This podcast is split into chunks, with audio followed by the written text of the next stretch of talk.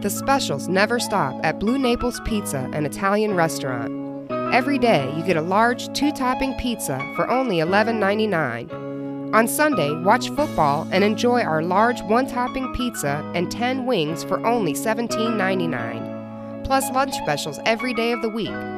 Blue Naples Pizza and Italian Restaurant, 1519 Union Cross Road in Kernersville. Charlotte out of timeout. Here's Morning. The shot. Good! Game over! Who's gonna get off? Here he comes. Here he comes. He's got him this time. It's gonna be a drag race. Wow! They touch. They touch. Craven got him.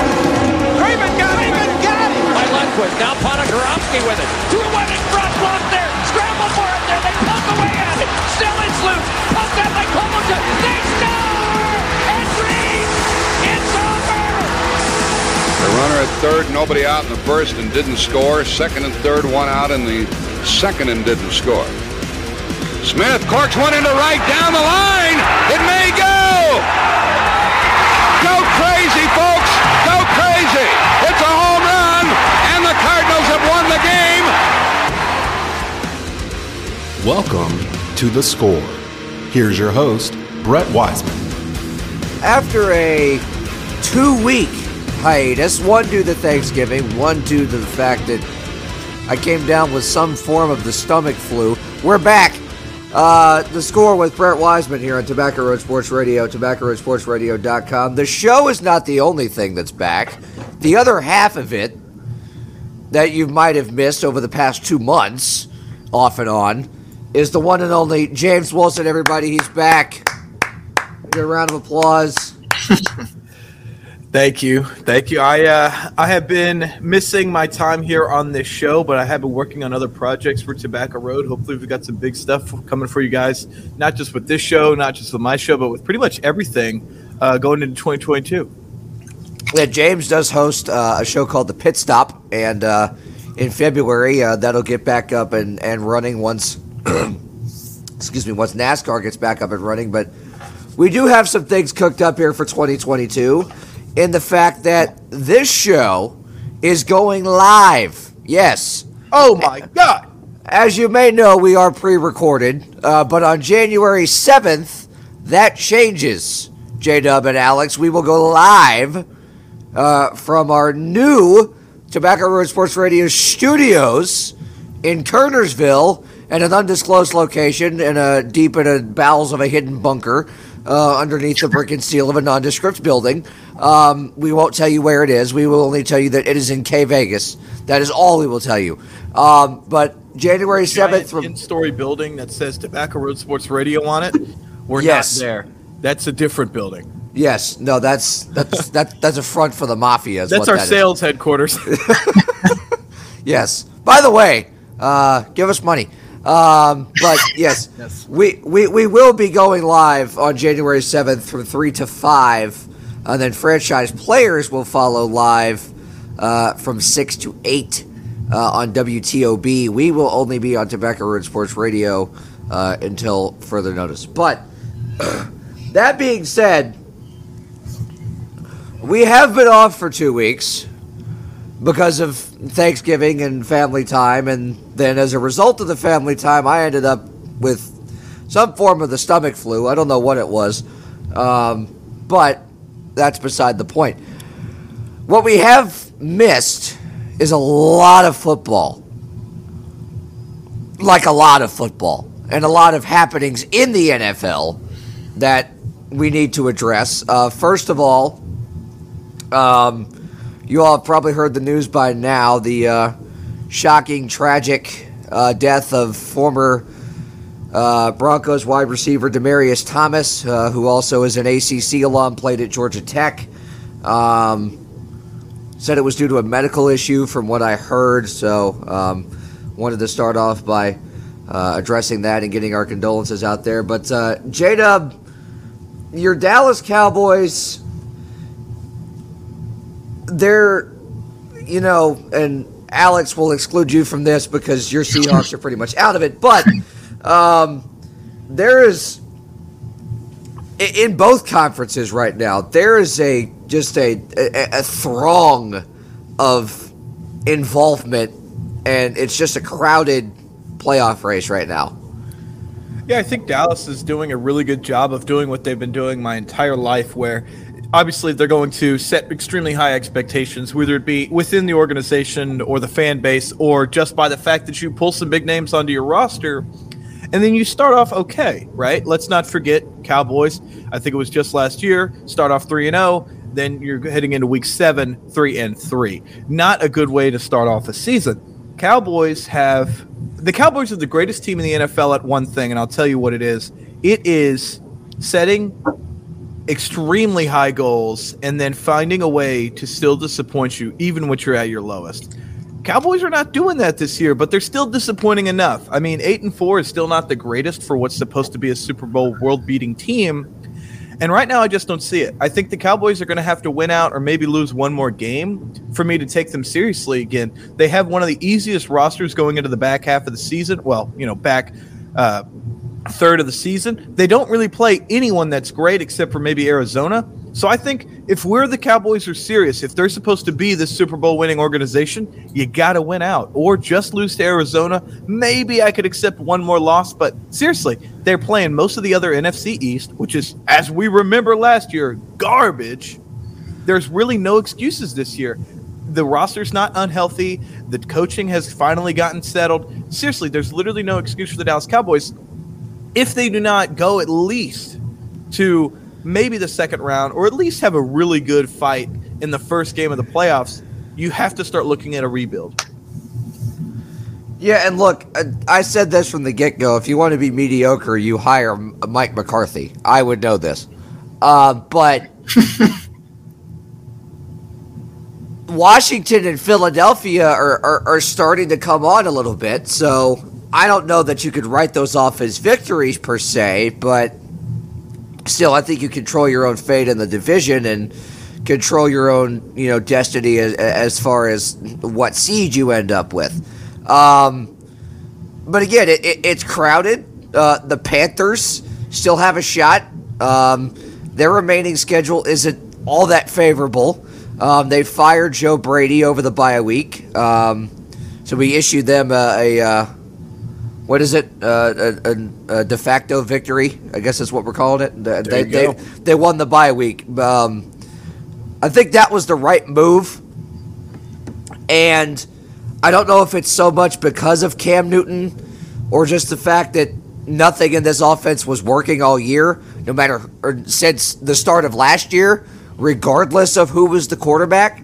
So hopefully this bring breathes a little bit of new life uh, into that offense. Um, but uh, remains to be seen uh, this week. But uh, the Panthers are not they're not out of it, but the, it, it's slipping away, guys. one thing for me with this Carolina Panthers team, and to first off say this game on Sunday at 1 p.m., the Panthers Falcons game, might be the most meaningless NFL game this season.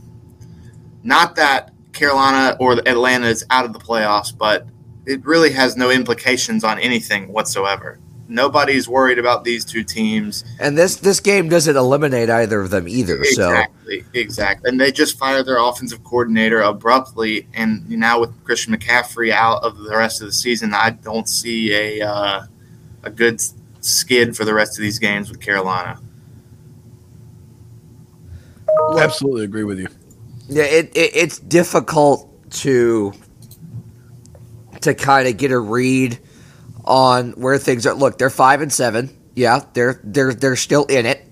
Um, they're favored in this game at home, but then you look at the schedule the rest of the season. You've got Tampa Bay twice. You've got Buffalo next week, who's not the Buffalo of last year, but still a pretty darn good team.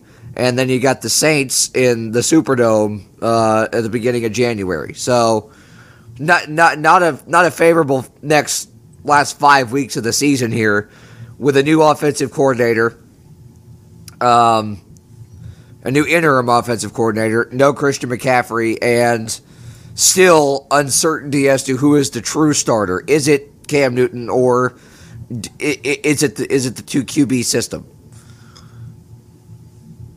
Uh, one thing I do want to point out about Atlanta is they aren't. I feel like after ever since the Super Bowl where they lost in overtime to Tom Brady, it, it's been the same Atlanta Falcons team. It's the same exact team, and they just they have the ability to put up points and to be a good team, but they cannot finish drives. They're terrible in the red zone. They have an aging quarterback. Calvin Ridley's out for personal reasons. Kyle Pitts isn't. They're not getting Kyle Pitts the ball, who they spent a f- number four overall selection on. And he was getting the ball a lot early on, first half of the year, and that's just kind of fallen off. Exactly, and I, I think this is a great opportunity with Atlanta still uh, able to make a playoff run. This is a big game for them, but like I said, this isn't like the best game on the slate for Sunday's football. No, no, it's not. Um, And yet, the NFC South is still such a fun division to watch. I mean, it was like the NFC East of last year, except they don't suck as bad. I seriously really enjoy tuning into a Saints uh, Falcons game because I know that it doesn't matter. And yet, there are guys that are seriously going to put their lives on the line for a meaningless, meaningless game. yeah, it, it's a division game. It's a ton of fun. It, it's a division game, and regardless of of who you are and where you fall into the equation, you know you're, you're going to get up for for that uh, divisional game. Um, that being said, talking about the Bills, um, I don't think we will ever see again um, a team throw three passes an entire game and get away with it with a victory, but I don't know. As as much as I don't want to give Bill Belichick credit, because we all know how I feel about him, I loathe his entire existence. Um, look, I, I think he's solidifying himself as as potentially coach of the year because you throw three passes an entire game and figure out how to stalwart a, a top ten offense. Granted, it was you know ungodly amount of wins, but still that's that's that's one hundred percent coaching. I will say one thing about this that game that and, and not to take away anything from the Patriots win streak, but that game said to me more about the Bills than it did about the Patriots. I could see that. because, you know, no offense to former Green Bay Packers safety Micah Hyde, but that press conference to me was very worrying because I, I didn't think the I don't know if you guys have seen the press conference. Yeah, I have. I, I didn't even think the question was bad, The question was not bad. and they took it to the heart. They took it to the heart, and it, it was a perfectly you know rounded question because th- that is a great question. Why is it embarrassing to lose when you give up three passing attempts and they ran the ball 47, 50 times?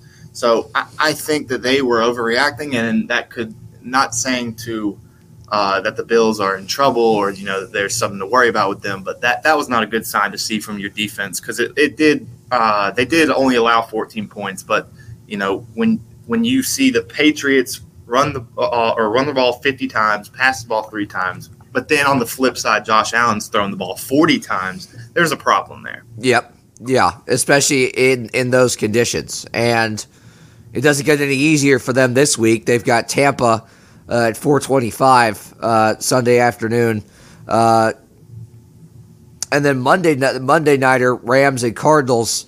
That very well could decide uh, the NFC West. Um, Arizona, one of three teams this weekend that can clinch um, a playoff berth and or a division championship. They can't clinch the West. Um, the other two teams can clinch their divisions. Um, the Cardinals win, they've got the berth. Um, and then there's a, a myriad of other things that could happen. Um, but you, you, you win, and uh, you got the playoff berth. Uh, Green Bay, if they beat the Bears on Sunday night, who get Justin Fields back, by the way, he's starting. Um, the Packers can clinch if they win. Um, the Saints lose or tie, and the 49ers lose or tie. Um, the the other two scenarios were dependent on the Vikings losing uh, the other night, which they almost found a way to blow a 29 point lead. Um, so the Packers need the Saints to lose and the 49ers to lose, or the Saints to lose and the Rams to lose and the 49ers to tie. Um, and the Buccaneers, they could clinch the NFC South uh, if the Saints lose and the Panthers lose. So uh, we're, we're already in uh, playoff clinching uh, scenario territory. Uh, Feels we're gonna. earlier and earlier, right? It, it does A- a- as you know things kind of start to get separated out. Especially that's the other thing with with the extra wild card is you know the teams that kind of separate themselves out um, have an opportunity to clinch earlier. Absolutely. Um, and granted, the NFC North is kind of terrible this year, but um, also congratulations to the Detroit Lions, everybody, for winning a football game. Just uh, so happy for Dan Campbell and uh, the entire city of Detroit um, for winning a football game. I know that's that's a difficult thing to do. Um, let's introduce something new here. Power rankings. I don't know how many of you were prepared for this, but we're going to introduce power rankings to our program um, in most leagues. Um, the NFL is included in this. Um, it's difficult for me to say who the best team in the NFL is right now um, because there's a little bit of parity, but um, I, I, I've got to I've got to put Arizona at, at one, um, and I, I I think they're going to show a, a great deal when it comes to um, facing the Rams on Monday Night Football. They're gonna got an opportunity to make a statement there. They're the one seed in the NFC, a, a crowded NFC at that, with uh, Green Bay and Tampa at nine and three. Honestly, the way those three teams are playing right now, those are my one through three. Um, I know that's easy to say. Um, then I'd put New England at four. Um, I'd put Baltimore five. Uh, Dallas six. The Rams seven. Uh, Washington's in a playoff spot, by the way. They'll play Dallas this week. Uh, that should be fun. Uh, then I'll put KC eight. I'm not sold on them being completely back yet. Um, I'll put the Chargers at nine, and uh, I'll put. I'm I'm going to say it. I'll put Indianapolis at ten because I feel like they're on the come up. I have a Yeah. very different power ranking. a very different power rank. I mean, similar in a way. You know, I I, lo- I think Arizona for me is easily number one because uh, they had a few games where they didn't have Kyler Murray and they won. Uh, I, th- I believe two of those or three of those games with Colt McCoy. I think it was two. And I mean, to me, that's just impressive. You can win games uh, and division games. They beat Seattle in one of those games. If you can beat division opponents with a backup quarterback, uh, you, you're you're going to win a lot of games. I think they've they've set themselves up beautifully. They're a homegrown team. I've been watching uh, them develop their players and uh, become the team they are over the past couple of years as a Seahawk fan. But yeah, they're number one for me. Your Packers, Brett, are number two for me. Unfortunately, uh, although they beat Arizona, uh, I believe was that one of the games where Kyler wasn't there. I, I can't remember if that's correct or not, but Uh, everybody was in for that game, but I still, I still am not sold on Green Bay being the better team overall A- than just on that one night. So So to just kind of make it quicker, but I'll go Cardinals one, Packers two. Um, I'm putting the Patriots at three. I'm putting the Tampa Bay Buccaneers at four. I am putting the uh, Kansas City Chiefs at five. The Dallas Cowboys at six. The Rams at seven. Colts at eight. Uh, Bengals at nine and Ravens at ten. I, I don't know. I, mm, I, I just, I don't know if I trust the Bengals enough at this point to put them in the top ten. But that, that, that might change. JW, Dub, who you got? the, the Ravens for me right now. That's the one one team I have problems. The, the Bengals, I, I I can you know agree to. I, I've heard this point made, and I agree with it completely. We trust Lamar Jackson. We don't trust the rest of the Ravens. Right. that and the fact that they are the most injured team in the NFL, without a doubt. They have had the most injuries this season. They're, I mean, they lost. They lost their entire running back room before the se- the season started. absolutely. So they're already behind the eight ball in that aspect. Um, but yeah, we, we we trust Lamar Jackson. We just don't trust the rest of the team, especially think- with running backs they've plucked off the street. Right, and that and that's part of that's exactly like why I don't necessarily believe in Baltimore is that when I watch them play, there this this this feeling of their game looks the most susceptible to a fluke game or maybe even three or four a season than any other team. You know, when you watch Kansas City, Green Bay, even New England with their young quarterback, you can see like, oh, they can consistently win and it would take so much going wrong for them to just absolutely have a terrible game and have someone just steamroll them, whether it was effort or not. When you I look think- at Baltimore, it's like, oh my god, I, I, I agree too. I, I, I, for me, and you know, this may be you know disrespectful. I don't care. I'm already counting the Ravens out. I don't care if they make the playoffs. I, I'm counting them out already, just because you can't. I've, crazier things have happened, but you you cannot make a big run in the playoffs, especially with how the AFC's you know getting better with that injured of a roster. You can't do it. You- you- it's so depleted, and at this time of year, it gets it gets more and more amplified, and and we've seen it from their perspective. You know, you can't rely on Lamar Jackson and Mark Andrews forever. Other people are going to have to step up, and JW mentioned it.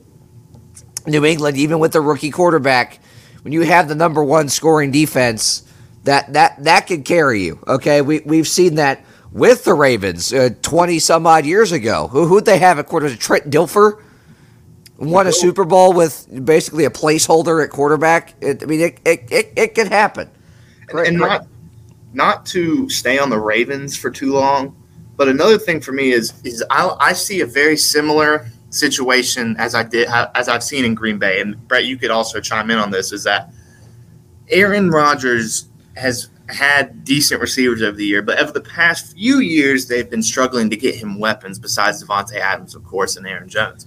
Uh, with the Baltimore, it's sort of the same thing. They have struggled to bring in weapons for Lamar Jackson, uh, except for J.K. Dobbins, who's injured, and Mark Andrews, who really seems like their only weapon in Baltimore. He They is their brought- only weapon right now, They had a- a as of this moment. They had a stint with Dez Bryant, I believe it was that one or two years ago. They Yes. they, brought- they Yeah. drafted Yep. Rashod Bateman, who has Yep. not really shown me much this season. So they really just need to bring in some weapons for Lamar, just as they need to do in Green Bay. Yeah, and look,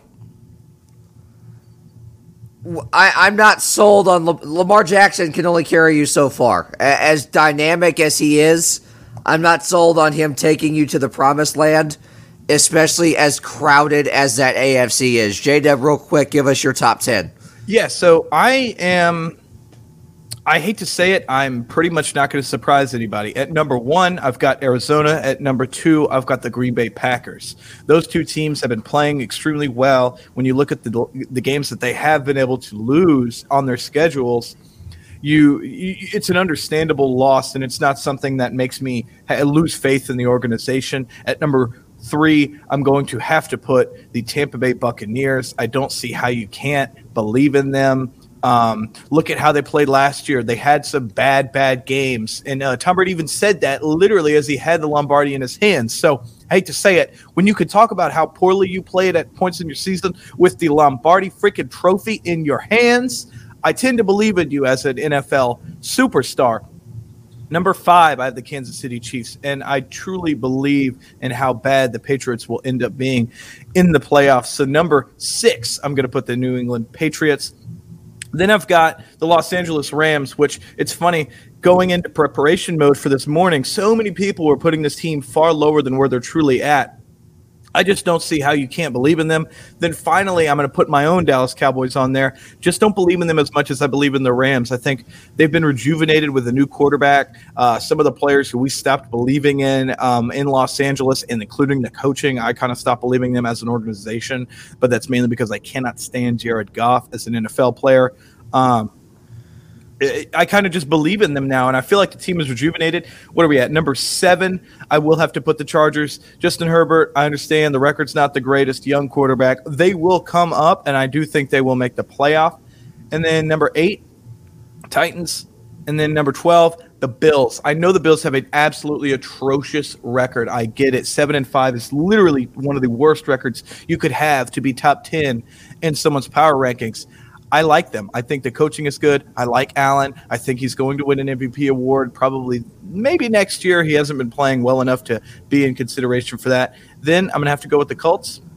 And then this one might surprise you guys. I think the Eagles are really going to have a come up, and that will round out my top 10. I think the Eagles actually they might win the NFC East this year. And I know that sounds absolutely insane considering where the records are at and how bad things will have to go for Dallas and how good things will have to go for Philadelphia. But we have seen stranger things even in that division.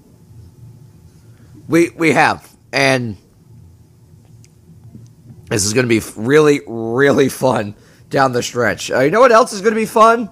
College football playoff and bowl season. Uh, we'll recap what we've seen the past couple weeks and what we've missed uh, from our hiatus uh, in college football, and we'll we'll preview things uh, going forward. Did the committee get the seating right? We'll talk about all that more next here on the score. Stick around.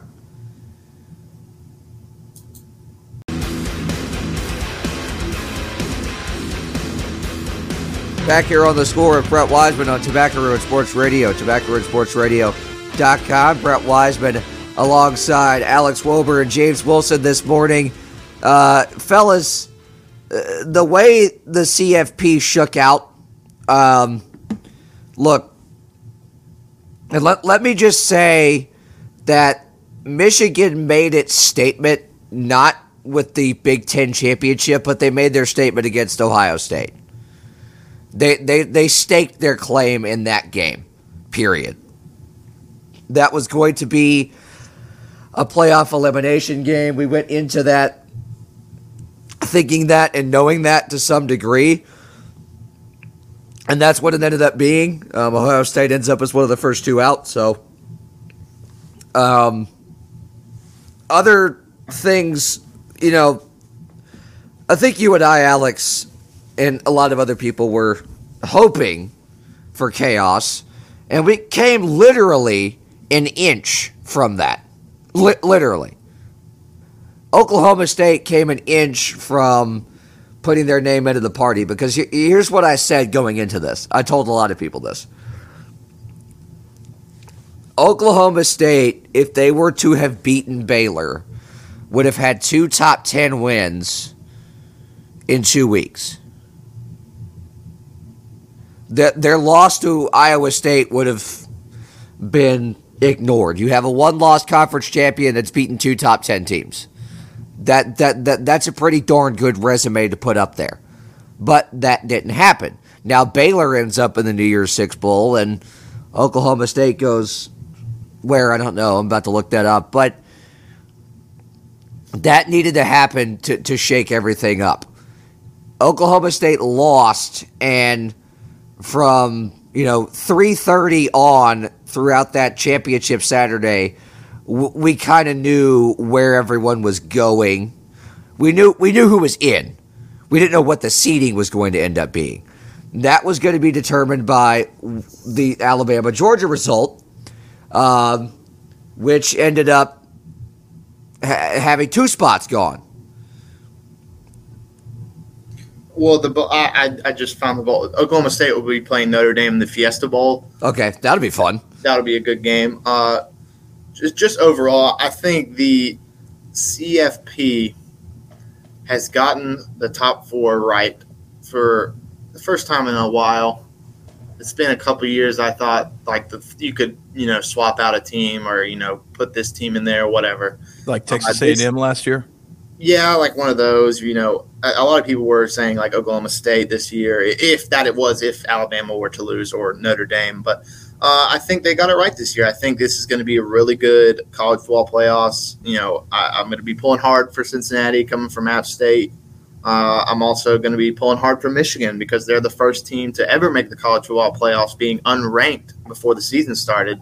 So to me, that is an incredible feat uh, by Michigan, and they're they're riding the hot seat right now. I mean, that game, Michigan Georgia. I mean, of course, Alabama Cincinnati should be a, a decent game, but this Michigan Georgia game, that's really what I'm going to be focused on, uh, and that's why it's got the 7:30 uh, slot. This game is going to be the whoever I think whoever wins that game is going to win the college football playoffs. Look, I don't think and a lot of people have told me that I'm wrong for this. We can't assume that we're going to get an Alabama Georgia rematch in the national championship game. Because, A, so much has happened in this season of college football that is unpredictable, that is just flat out nuts. So many things have happened that we did not foresee like a group of five team finally breaking the proverbial glass ceiling and getting into the top four. Cincinnati's in the darn thing. Okay, they're they're, they're in it now. So the, the the questions are over. The committee has put a group of five team in. Okay, now from Cincinnati's perspective, you're playing Alabama, who just put up 40 points on the greatest defense of our generation you, you, you got your chance to make a statement right now. I'm not saying they will, but I'm not putting it out of the realm of possibility like some people are. I do want to congratulate Cincinnati um, more so than anything. Uh, currently, I've been mentoring a, a, really close friend. She's a senior in high school. She's looking at um, colleges. And it's funny to me because the two colleges she has, number one and two, are Cincinnati and Michigan. Um, I would have loved to have seen them play to each other in the first round to kind of duke it out. That would be hilarious. But Cincinnati, Power Five, um, no more. I really think you're going to have to start seeing that. And ideally, what I'd like to see, um, especially for someone who probably watches maybe one to two college football games uh, a week, I don't really watch a lot of them. I, I, I, tend to focus more on professional athletics and tend to specialize in other things. I would love to see the group of five versus power five whole debate kind of come to an end. If you could have a shuffling of conferences somehow, some way that would put talent and spread it across the United States and give more smaller teams opportunities to play bigger teams later into the season for games that really mattered, you might start to see teams like Appalachian, Cincinnati, um, a couple other Sunbelt schools. If you shuffled them around, you might actually start to see something really, truly good. Um, and that's always been my biggest problem with college football is is the Power Five versus Group of Five. I, I, I hate that debate. I think it ruins the aspect. Um, oh yeah, you're D one, but you're Power Five, but you're not Group of Five, but you're this, but you're that, or excuse me, you're Group of Five. But if you could shuffle that around and really fix what to me has been the ultimate issue with college football, it might make something that's already very good even better. And playoff expansion isn't going to guarantee that, quote, everybody gets a seat at the table, so to speak, um, because you still have biases at play that that that make an impact. And I like your point.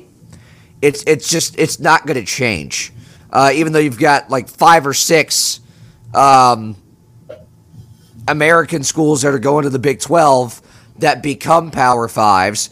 You've got Conference USA schools, about five or six that are going to the American that go to the top tier group of five conference. And then you've got um, teams that are moving up from FCS, one going to the Sun Belt and two going to Conference USA. So, and there's a very real possibility that Marshall and um, Old Dominion will join the Sun Belt beginning next year. So, look, the Sun Belt very well could be the best group of five conference in college football come two years from now when the top two program at FCS, James Madison moves up.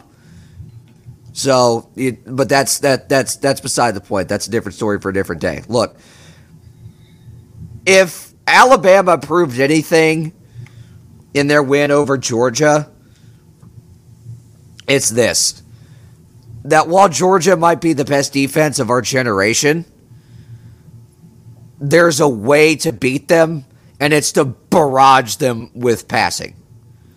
Something that I saw, not to cut you off, Brett. Something I saw in that, and I said this to my father before the game started, and I truly believe this when you're playing against a defense like Georgia. Georgia has, without a doubt, the best front seven in the college football. That's no question. Alabama has one of the best offensive lines in college football. So what it came down to for me was who has the better quarterback, who has the better weapons, who's going to be able to score more points. Because to me, the obvious choice there is Alabama. You take the Heisman front runner or uh, Georgia's quarterback, Stetson Bennett, I think. That to me was the selling point on Alabama that game was that they're going to outplay this team offensively. And, and, and I think from from Georgia's perspective, you you didn't think that. You went into that kind of assuming that you had you had the defense to beat. You had this generational otherworldly defense and when you go into it as an Alabama as the underdog for the first time like you, you know ever um, you feel a little bit slighted and that I feel like had a lot to play with it as well. I agree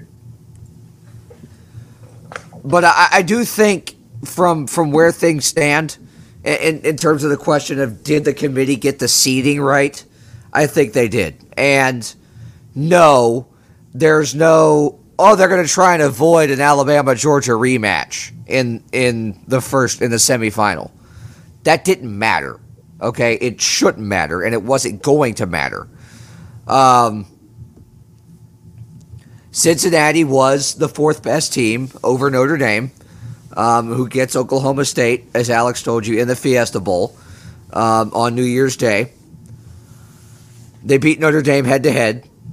There's your deciding factor. Um,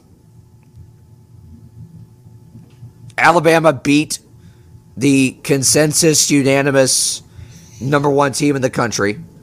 Therefore, they should assume that spot and they do. Uh, Michigan throttled uh, who the committee viewed for a lot of the year as a top five team. I mean, obliterated them in not too favorable weather conditions, and then throttled a two loss Iowa team in the Big Ten championship game. They should be the two. Georgia, naturally at that point, would become the three. Um, I, I, I think they got the seeding right. And the only question after that Alabama Cincinnati result was okay, if Michigan does what they need to do against Iowa, they're going to be two. If not, they're going to be three, and Georgia's going to be two. Regardless, they were going to play each other. That had pretty much been decided.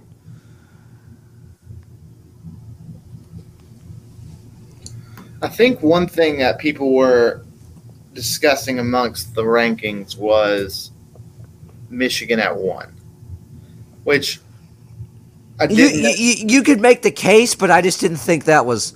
Look, right. I, I, the, the, the, Alabama Georgia result decided that Alabama beat the consensus unanimous number one, and the manner in which they did it eventually put them, I think, over Michigan. It wasn't just that they beat Georgia; it was that they beat Georgia as handily and scored as many points and put up as many yards in doing so as they did. Right.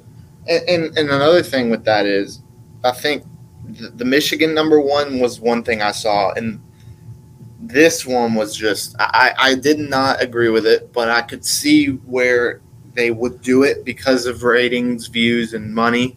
Uh, putting Ohio State at four uh, to have Michigan, Ohio State, Alabama, Georgia. I, I saw that did not agree with it because uh, I instantly smelled uh, a business and money decision uh, if that were to be the case. But thankfully, they got it right. They put Cincinnati in there, uh, and it, it should be a great college football playoffs. Let, us welcome Michael Davis into this now. Um, Michael, we've kind of been discussing did the committee get the seating right? Um, and we can't assume an Alabama Georgia rematch because Cincinnati and Michigan are, are new players at the table, and Cincinnati's broken that proverbial glass of five ceiling, group of five ceiling, group of five glass ceiling. Okay, there we go. Sorry, I had a stroke. Um, Michigan's a new player here in terms of a power five, and Jim Harbaugh's finally gotten over that hump. Okay, now what? Yeah. So my initial reaction to the college football playoff rankings was we're going to see an Alabama Georgia rematch. I think that's what the committee wants. Um, it was very interesting not putting Alabama and Georgia in the semifinals to see who would get, make it to the national championship game. Michigan has surprised everyone, including myself.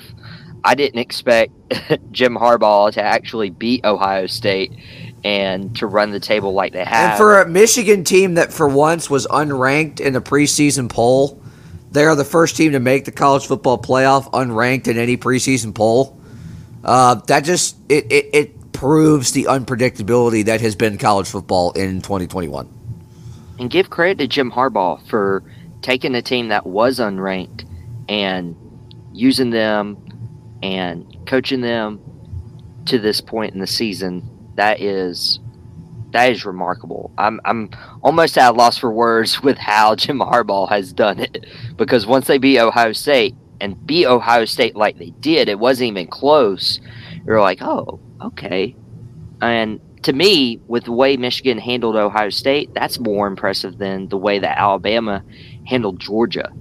Um, but I'm still expecting to see a Bama and Georgia rematch in the college football uh, national championship. I agree too, Mike. I, I want to see that because to me, and I don't, I can't speak for others, but that was a top five football game I have ever seen in my life. That college, it was the best college football playoff I've ever watched, and I, I would love to see that happen again. And I wasn't surprised because Alabama was backed in a corner. Like if they lost that game to Georgia, then they're out of the college football playoff. They're playing in some bowl game that nobody cares about. Like they needed that game more than Georgia. Like Georgia was pretty much already set into the four. But Nick Saban was like, "Hey guys, it's go big or go home." And to Crimson Tide's credit, they went big. They went big or they or, or they go home. And you said it. That they, they went big. All right, we got to get in the break here. We'll get to the rest of the bowl games uh, later on in the program.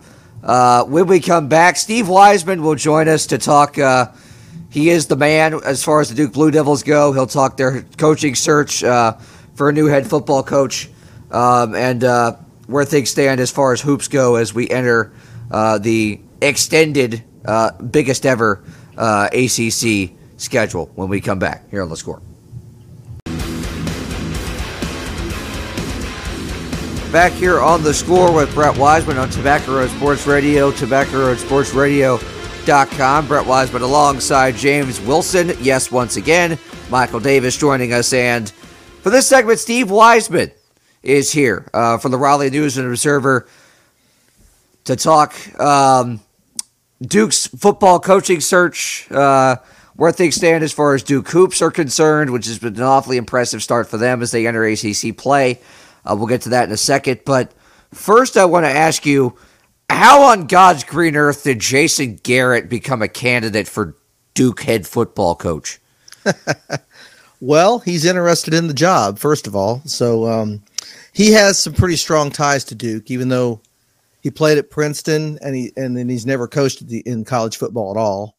Um, but he's pretty close with with Coach K actually. Um, while he was the Cowboys coach, he and Tony Romo um, came to a Duke basketball game one time, and and they would hang around and and uh, you know watch Duke practice and kind of you know, hang out and learn what Coach K does, like trying to learn from you know one of the best coaches in the you know that we've ever had or whatever in sports.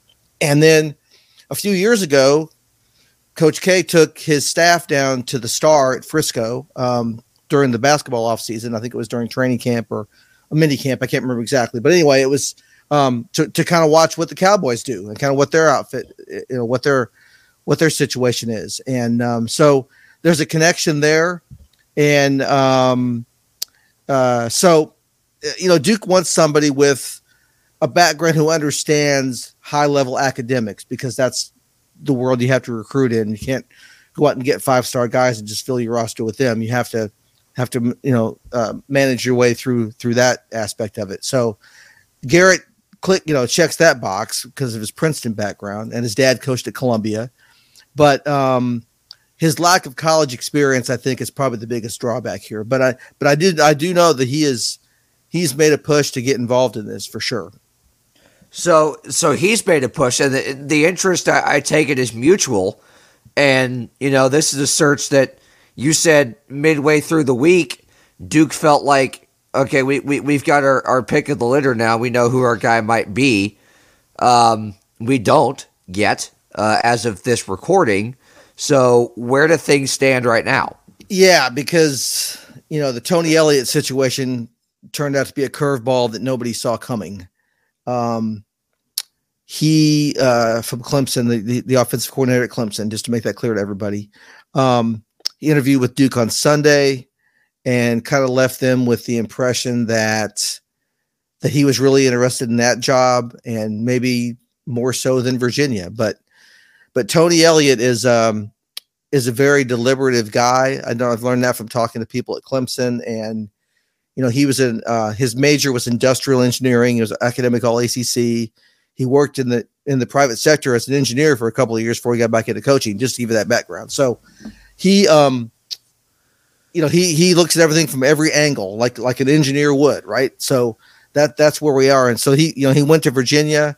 Um, and everybody thought, okay, he's flying up there. This deal's about to be done. You know, he's taking his family. Surely they're going to hammer out a deal and get this over with and then uh, he came back on Thursday afternoon um, without without a signed deal or anything. And uh, again, we're as we talk here as we record this, uh, he's still deciding whether he wants to keep going with Virginia or revisit Duke again and get reengaged with them. And Duke is kind of you know on hold, kind of waiting to see what he does now. You know, he's not. I haven't been told he's their number one choice, like far and away but the fact that they're kind of, you know, waiting to see what happens with him tells you how much they think of him. So, um, you know, Mike Elko is another choice from um, the defense coordinator at Texas A&M, who formerly was at Wake Forest and, and Notre Dame. Spent a lot of time working for Dave Clawson. Um, so that, that's that's appealing because look at what Clawson's done. He's the ACC Coach of the Year. So someone and from his tree would be good. I, I think that ACC connection would lead me to believe that he's the guy. But as you said, um, there is a, a, a, certain level of okay, higher academic standing, higher academic knowledge uh, has has a lot of weight, especially at a school like Duke. Yeah. Now, Mike Elko has a can check that box too. He played football at Penn in the Ivy League. So um, again, there's the background you want, and just have to say this: Duke's president Vince Price came to Duke from Penn.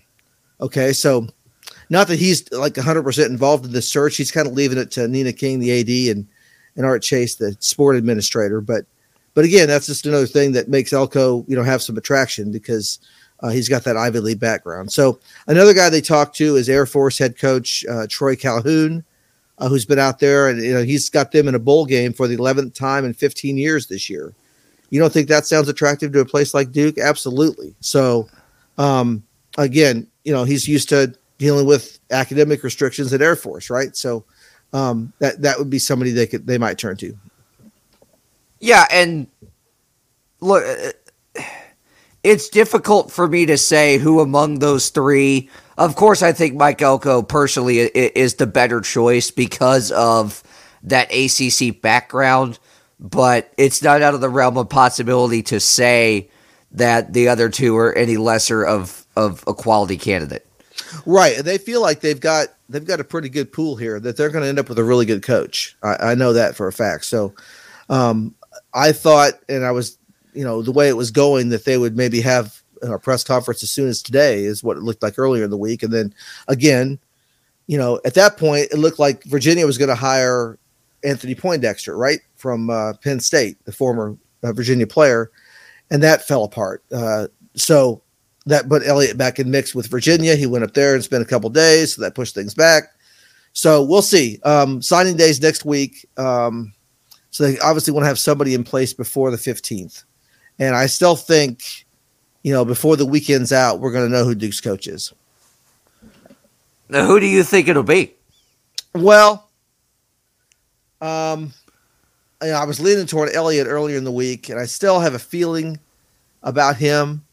But the more he kind of meanders with what he's doing, he may end up just staying at Clemson, you know, and that would take him out of the out of the equation. So, um, I think at that point they probably turn to Elko. Yeah, I, I do think uh, Mike Elko. I think he's going to be the guy. I, I think he has to be the guy because of that that ACC background plus uh, that that higher academic standing that he played uh, football uh, in the Ivy League. Uh, let's talk Duke hoops for a second. Um, as we get into ACC play, this is a team that has impressed uh, to a degree that I, I, honestly didn't think was was quite this possible. Y- yes, um, you know, again, coming off last season when they didn't make the tournament and everything, you know, didn't really know what to expect, right? When they come into this season, we knew they had, you know, Paolo Banchero, who was expected to be one of the top picks in the draft, but you know that was the case last year with Jalen Johnson. Everybody thought he was going to be this guy, and he wasn't. But Banchero has proven to be that. He's he's got an NBA game, especially on offense, and um, so that that's a good piece to build around. Uh, they weren't a very good defensive team at all last year. Uh, terrible at, at, points, and the year before that they were probably you know mediocre defensively. But now they are pretty strong, and um, uh, they've got big guys in the middle, Mark Williams and Theo John, uh, to to protect the rim. Uh, Trevor Keels has turned out to be, you know, just kind of a madman out there. Um, He's he's you know a strong defender. He's not shooting very well right now. We can talk about that more, but but he's he's pretty solid guy. He could play defense and and uh, and change things on that end of the court. So, you know that win over Gonzaga was was impressive. It's gonna you know it's gonna be great capital to have going forward. It shows that they can play uh, and and beat the, you know anybody in the country. And I know they lost the last game to Ohio State, so it left them with a bad taste going into this break. But but uh, they've got a lot of tools, and uh, they're they're gonna they're gonna be a factor here uh, throughout the season. Yeah, absolutely, and and, and you said it. Uh, Paolo Banchero was expected to be that guy, and as Jalen Johnson was last year, and he was not, didn't end up being as such. Um, but now Paolo Banchero is that guy. But the other thing is they've got a lot of people around him that are also making an impact. And we saw that, I think, more so in the Gonzaga game than we have in any other to this point. For sure, because you know Banchero, you know, had that cramping issue again and and missed long. He only scored one point in the second half. He had twenty in the first half and one point in the second half. So um, other people had to step up. Wendell Moore has made such an improvement from last year to this year. It's just dramatic. Um, he's more consistent. He's uh, he's stronger going stronger with the ball, stronger going you know through traffic at the rim. And you know, whereas before he might take a little contact that, that wouldn't be called a foul and would throw up a bad shot or whatever, throw him off or, or turn the ball over. And now he he plays through that contact and and he you know can get can get the hoop and get the and one or whatever happens with it.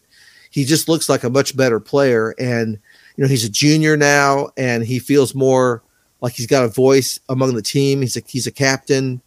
Um, you know, people poo poo that stuff, but uh, you know it matters when you're in, in, when you're in a huddle and or you're on the court and somebody's got to step up and say something. And he's he's found that voice that he really didn't have the first two years because he really wasn't playing consistently well. Now he seems to be. I mean, he's he's already produced a triple double this year. He's he's up there in points, assists, and, and rebounds, you know, every night. And um, I don't see any reason that's going to tail off. I know that they're getting ready to play better teams, you know, after they get done with non-conference here, but uh, but he'll he'll be there all year, and that's that's a that's another somebody else on the team they needed besides Banchero. Right. They they they needed that size, and and we uh, I, I've talked about it time and time again with you on here, how big a difference that was going to make, and al- al- almost now you you almost have a plethora of it now. Yeah, yeah, with Mark Williams and Theo John in the middle. You know, last year, uh, in fact, you know, we, you know, kind of ripped on Jalen Johnson there for not being much of a player, and he wasn't, but he was hurt a little bit, and he didn't have the supporting cast around him that this this group does because Mark Williams uh, came in as a freshman and had to adjust to college basketball, which is very tough. And he didn't have the the off season, you know, because of the pandemic, right? They didn't have the work they could do, and he didn't have anybody in practice to work against him every day. Uh, when they brought in Theo John as a grad transfer from Marquette, here's a guy who's 6'9", 240, uh, who started the last three years playing in the Big East. So look at that experience he's got, right? And um, so Mark in, in practice bangs with him every day, and then knows he can go out in the game and give it his all for five, six minutes, whatever it takes. And they're going to sub out and put Theo John in there and give Mark a, a rest. And they don't have much of a drop off as far as play when John comes in. So they've got kind of a two headed monster there, and and that makes a big difference. I mean, that's that's a, a, a huge improvement over what they had last year. It exactly, and i in my mind, I feel like this makes it makes Duke the favorite in the ACC, and especially after seeing what Virginia ended up doing against James Madison, which was lose. Um, look, I, I just don't see. I don't see anybody in the ACC except maybe a Carolina. NC State's been kind of impressive to this point. Um, when you look at the Big Four, Wake Forest has also been Orange. Wake Forest has been impressive. James Wilson, Syracuse Orange. Um, Maybe not, but I can dream, right? they're all you, you could dream. Um, there, there, there- there's always an opportunity there because it's Syracuse. But look, this is. I'm not going to say it's weak, but this is not as strong an ACC as we've seen in years past, and I think almost certainly Duke is is the runaway favorite right now. Only team ranked right now, and that the only team that should be ranked. Frankly, uh, that's that's the way it is. I do see Carolina. I mean, their last couple of performances have been a lot better.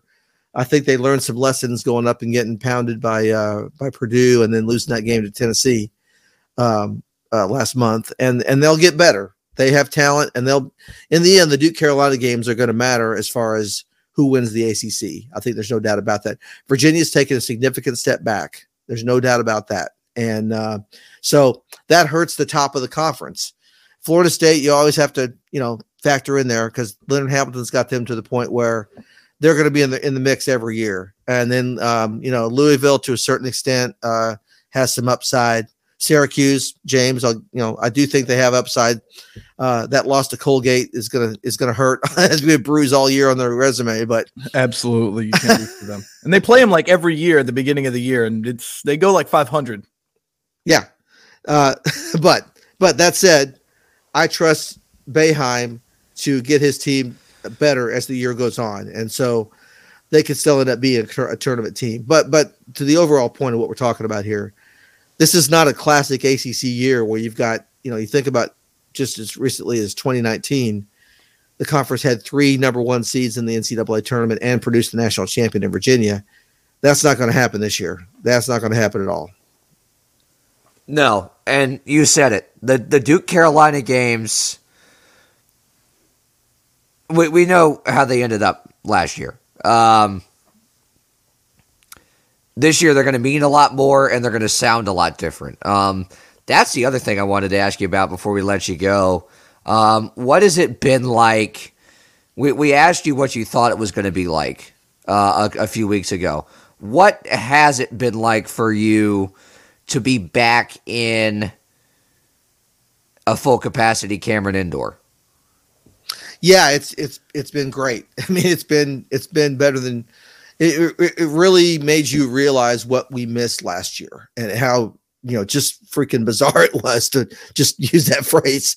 Um, uh, it, it wasn't covering sports. It was not. It wasn't sports like we know it, and uh, it's the best we could do under the circumstances. So that's the way it is. But you know, uh, having you know a full throated uh, Cameron Crazies behind us and and uh, sitting on our backs as as we do our work and they cheer the team, um, literally on our backs is uh, is is pretty cool. And and when you know when the team gets going and gets on a big run, you know the energy in that building is something special. And but I have to say, not only that, but being in the Garden when they played Kentucky, kind of felt that way again. That was the first game of the year and, and, and Vegas too. It well, it, yes, I was Vegas. Uh, yeah, uh, I didn't mean to jump no, there, no, but cool. uh, um, so sounded like Duke brought a lot of their fans to Vegas. But again, that's that's Gonzaga territory when when you think about it, and that was the largest crowd to see a basketball game in the city of Las Vegas, the state of Nevada, overall. Period. Ever. Yep, and that's right. And uh, and you know, Coach K and Mark Few both give a shout out to Tark, saying, "I can't believe we did something Tark couldn't do." Right, but but they did. They have a nice arena to play in. Is is why probably. But anyway, um, yeah, they had probably, an NHL arena to play in. Yeah, but. yeah. Uh, it's it's it's a pro arena. But listen, it was probably 60-40 Duke, and that place was full. And uh, as far as the the fan split, and uh, you know, even Mark Few said after the game you know, it's not like we're across the street. It's it's over a thousand miles to Spokane from Las Vegas, but um, they do. You know, it's the West Coast, and they play games in Vegas. They were there all week. You know, they played UCLA as well. Uh, but it was it was a really it, it, felt like a Final Four in that type of building, um, with that kind of energy in the crowd, and uh, in November for um, a fan base to to get up and get loud when their team needs a defensive stop uh, when you feel a, a, run coming. Those are things you don't normally get, you know, in a neutral site game that early in the year, and you get it more in March or at the ACC tournament. Uh, March, that's you know, or March Madness too. Uh, so that that was really cool. It really, I, I walked out thinking this was something. It was cool to be part of it. Yeah, and, and that game, as you said, had a Final Four atmosphere. One more thing: Wh- which of these three games do you think will have a bigger Final Four impact? Gonzaga, UCLA, Gonzaga, Duke, or UCLA, Villanova? Um, of the three marquee games that we've seen to this point, right? I'm going to say Gonzaga, Duke because I'm not sure UCLA is as good as they were last year. Um, and I'm not I'm not sure they're a certain Final Four team. I think they're a step below. And I th- I, I, think else. that eking it out against Villanova and what ended up happening against Gonzaga, I, I think proves that. Yeah, yeah. Gonzaga is is top notch. I mean they they pass the ball well. They're a good shooting team. You know that that game was you know three point game right down to the wire, and uh, either one could have won it. And that that is a, those are two teams that that could meet again in in the final four. No question about it. 100%. I think that's a possibility. Steve, thanks so much for joining us once again this morning. We really, really appreciate it as always. Yep. Good to be with you. Take care. All righty. When we come back, we'll kick off our second hour of programming. The world's number one Hornets fan, James Wilson, finally gets to talk about the Hornets here on the score.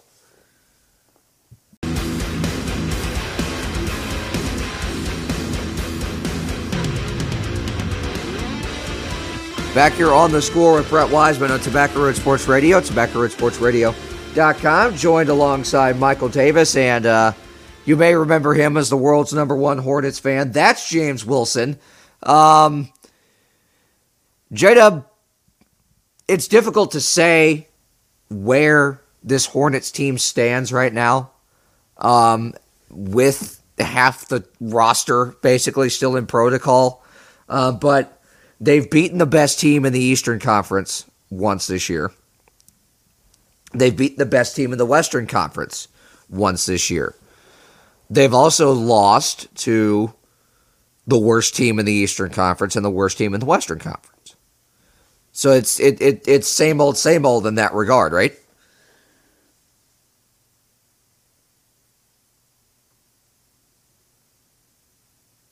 Absolutely. You have to realize that one, your mic is muted when you start talking. But two, you have to realize this is the same old, same old Charlotte Hornets team.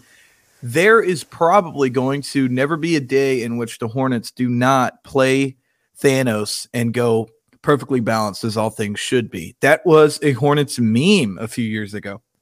Because honestly and truly, we had quite possibly one of the toughest first halves and then the easiest back half. Uh, last year, I'd say it was the other way around. We had a really easy back half. We were getting young, so we didn't really get to capitalize on that easy first half as much as we should have. This year, again, I'm gonna take a. Um, I- I'm probably gonna say that we have the easiest back half of the season in the schedule. One of my favorite websites for your ultra, ultra, ultra NBA nerds, and I believe you can get this. Um, yeah, you can get this for your top four sports is called Tankathon. And one of my favorite things to look at is remaining strength of schedule. Currently, and you want your number to be higher, um, meaning you have an easier schedule left in your season. Currently, the Los Angeles Lakers are ranked number one, meaning they have the hardest schedule um, left in the season. Uh, the Clippers number two, basically a, a tie. And again, we want a higher number, meaning you're going to have an easier schedule. The Hornets are ranked 27. That's awesome. That means we've played some of the world-beating teams. We've had to get buzzsawed, and I was I was actually um, discussing this with some very elderly fans who actually surprised me to have been obsessive Hornets fans at their age. Usually, when you're that age, uh, you're going to be watching college ball. So yeah, the Hornets have one of the easiest schedules left. And according to Tankathon, these are going to be our easiest matchups. And this is how many of them we get. We get to play the Pistons three more times. We get to play the Magic uh, two more times. We get to play the Pelicans two more times, which I cannot wait for. We get to play the Thunder two more times. We get to play the Rockets once more. And then we also get to play the Spurs twice more. So that is fantastic. But on the other hand, we have to play Phoenix twice. We have to play Utah twice, Brooklyn twice, uh, Chicago twice, which I definitely think we can at least split that. Milwaukee three times, which I'm not actually that worried about, and then the lowly Miami as well as well as it's as well as the Hornets played against Chicago and Milwaukee uh, games I didn't uh, necessarily were able to, to finish off, but Absolutely. Milwaukee they led by double digits for a lot of that first half. Uh, Chicago um, they that was tight knit right there in, until the fourth quarter, so can't write those off. Well, the thing is with the Hornets is that we are still a building team. Teams like Chicago, they have new talent on the roster, but it's not talent that needs to um, still continue to develop. DeMar DeRozan, Lonzo Ball, Alex Caruso, some of the newer additions to the franchise, those are guys who should be game ready, right? I don't expect Kai Jones to be game ready. And that kind of brings me to my next point about the Charlotte Hornets. For the past three years, with the combination of Mitch Kupchak and James Borrego. Uh, and obviously, it's it's going to be a little bit biased because this is a team I focus on. I'm I consider myself the biggest Hornets fan in at least Winston Salem. The Charlotte Hornets have made the best use of the G League, and it's kind of sad when you look at G League attendance. Even though they're merely a town away from me, I've literally never been to a Storm game uh, and Greensboro barely goes, but you can actually see some well-established NBA talent if you were lucky enough to go. Uh, LiAngelo Ball was there, as well as his celebrity dad, LeVar Ball. So you could see some awesome talent, and that shows when you look at how many games your younger guys have played. JT Thor has only had five appearances, um, and he he he. I don't want to say he impressed. Um, the scoring was actually the thing that I thought would be the weak point for him. But when you look at his NBA statistics, that was actually his strongest point. Obviously, only 2.6 games um, with only 10 minutes um, appearances. Uh, Kai Jones has six appearances, along with Vernon Carey's one appearance in the NBA so far. So when you look at that level of balance, where you're sending a guy down to Greensboro, you're calling him up uh, when it matters or when we need bodies on the floor you're kind of allowing them to continue to do what they did in college, get good, develop their strength, be strong at what they're used to. But then you can kind of have that reality set in by saying, all right, we're going to bring you back up to the NBA. You better be ready.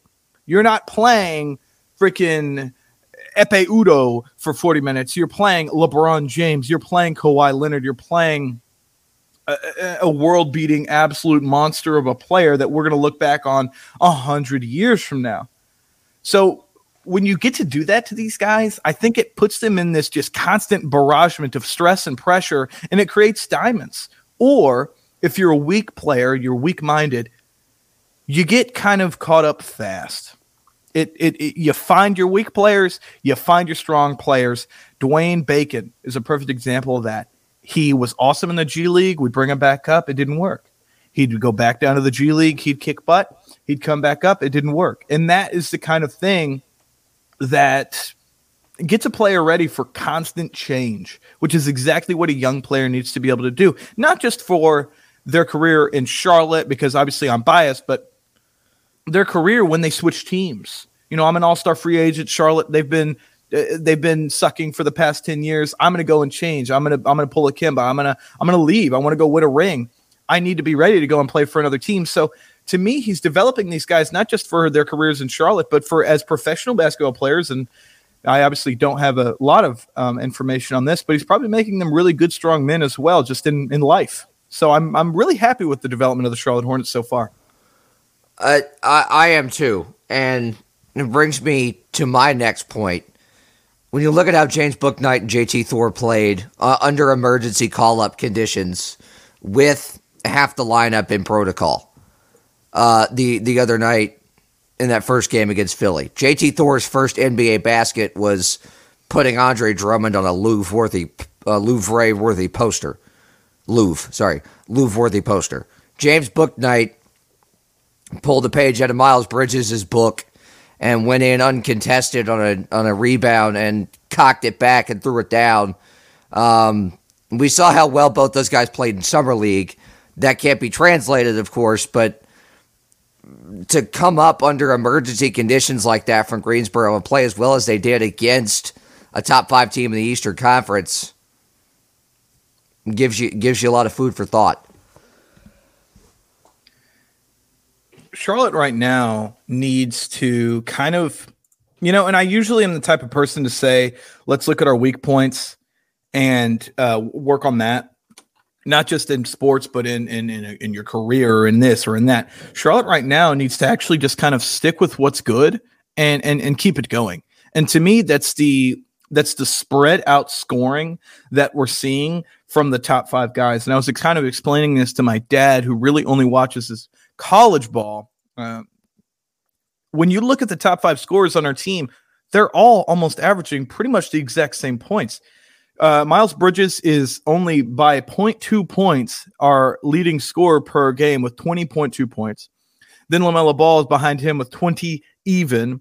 Then Terry Rozier, 17.7. Then Gordon Hayward, 17.6. And then Kelly Oubre rounds off the top five with 16.7. When you look at that kind of spread out scoring, what does that tell you? To me, that tells me, okay, look, any of these guys can be reliable. We can have one, maybe even two guys have an off night as long as someone else can pick up the pieces. Uh, PJ Washington is the next highest score for those who are curious at 10.5 points, which to me seems a little low. When you watch him play, um, you would think, oh my God, he's actually uh, quite. Um, he's actually scoring a whole lot more points. And that to me actually comes with PJ Washington's uh, shooting percentage.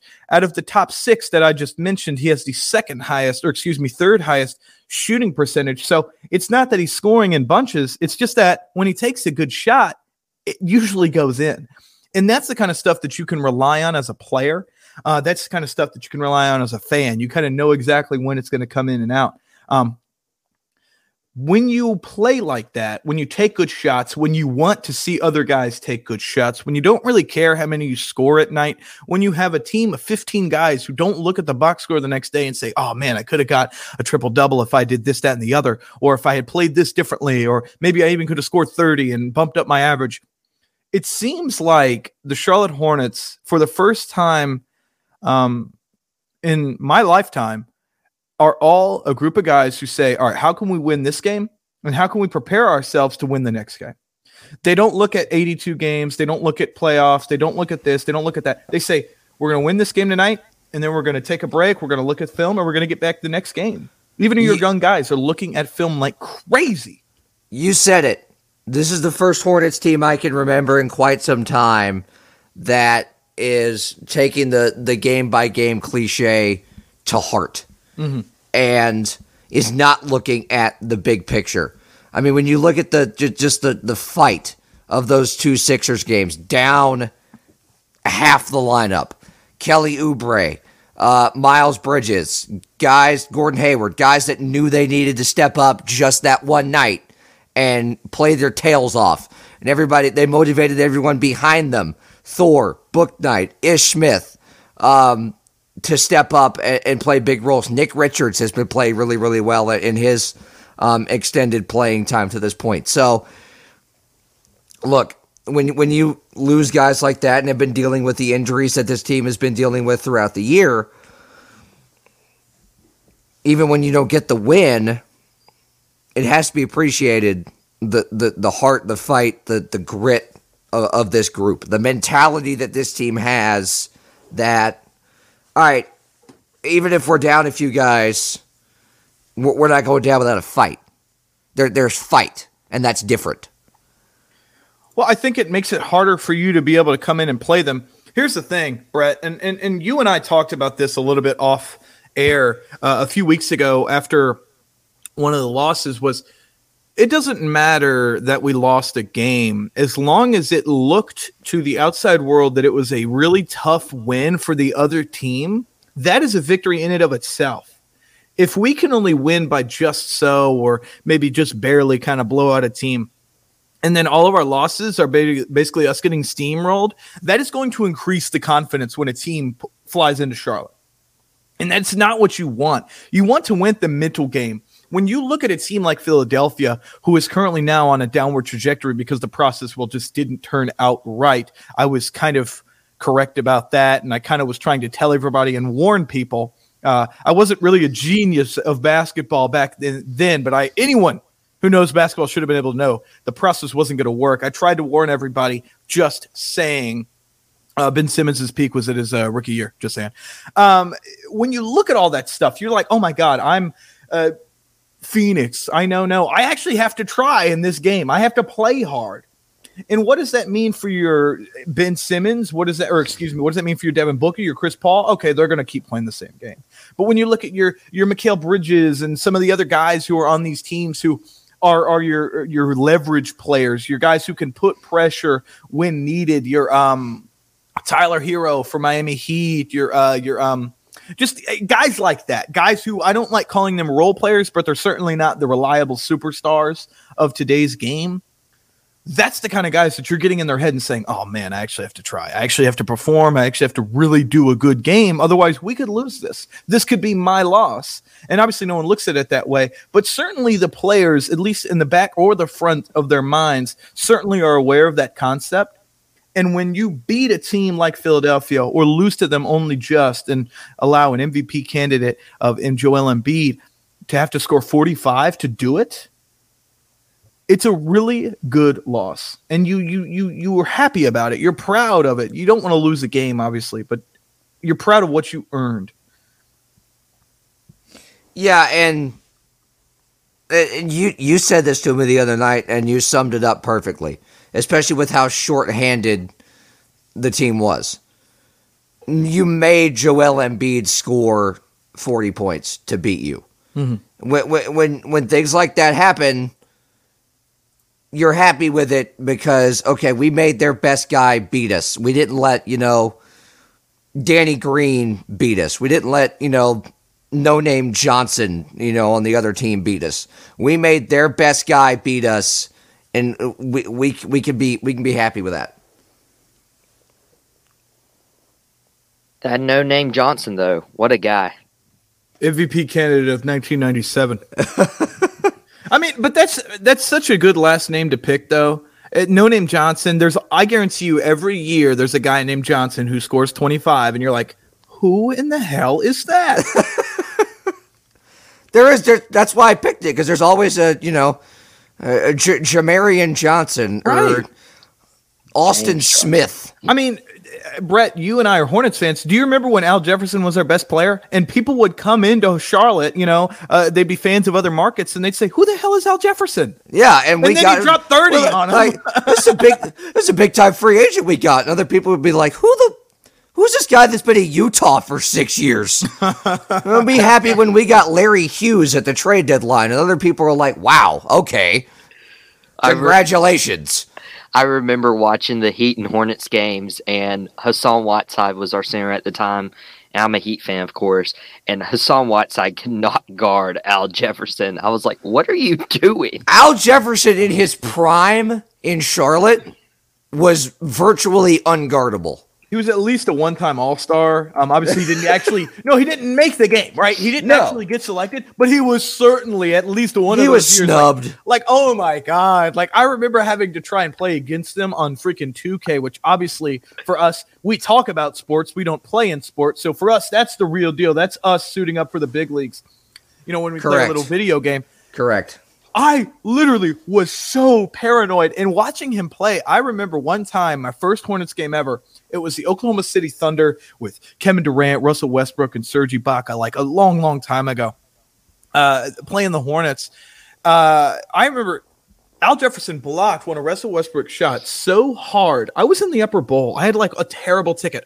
I heard the ball slap the floor on the other end of the court so incredibly hard it bounced up into about 15 rows up. And I was like, Jesus Christ, who is this guy? Freaking Al, like, dude, chill out. You're also overweight. You need to go on a diet, but still, I mean, Al, holy moly. And then that's all you get for the rest of the game. You get like 15 points. You don't really actually ever remember him scoring, but then you look at the box score and you're like, how did he do this? Where, when, when did he get all of these statistics? Um, obviously didn't lead to wins, but, but still, I mean, sneakily good. Perhaps the only guy who couldn't guard Al Jefferson in his prime in Charlotte was probably Brian Scalabrine. I'd say, well, I mean, Brian Scalabrine, goat candidate, which obviously, Uh, yeah, overdone top, joke. Top five, but I will never top five player of all time. Come on, White Mamba. I mean, Michael, tell us about your Miami Heat, there, brother. Yeah, so we're we're having a few issues of our own right now. Um, a so, few. Yeah. Well, obviously, Bam Adebayo's out. So, at a position we were really thin at after Adebayo, we're even thinner now. Um, we're relying on Dewayne Dedmon and Yurtseven, and we're relying on KZ Okpala, who's traditionally like a small forward. See, Um, again, this is a situation in which he's naming people I have no idea about. I'm, I'm, Yeah. I'm surprised you guys aren't giving Precious Achiuwa more minutes. Oh my God, he doesn't play for you guys anymore. When did you guys get rid of Precious Achiuwa? Well, we got rid of Precious Achiuwa and Goran Dragic in the trade for Kyle Lowry, Oh, which it apparently we got fined for and we lost a draft pick, but it's whatever. I But- just realized he got sent to Toronto. Yeah. and, Was it worth it? Um, In yeah. my defense, I, haven't watched you or Toronto play. I, I would I would say it's worth it. Uh, Kyle Lowry is. I'm I'm I was a huge fan of Goran Dragic. Um, I still love the Dragon. Don't get me wrong, but it's interesting to see an actual quarterback. It's like having a dual threat quarterback in your offense for a football team. Like Kyle Lowry gets everyone involved, and then he goes and goes off for twenty six or twenty, and it works. Um, but recently, it's it's not been great. We've lost six of our last 10, and our last eight games, we've given up more than 100 points, which says something about this Miami Heat team, which is very defensive minded. Um, but much like in Charlotte's case, where we have several guys out, like there's been a few games where we've had guys step up, like um, Caleb Martin comes out of nowhere. And again, that's a no name Johnson right there. He has a twin. Uh, he he was he was more of a name in college. Um, he went off for 28, and Okpala was our leading rebounder uh, the other night against Milwaukee, a game we beat. Um, the other night we had Max Strus go off for 25 against the Bucks again. That was a loss.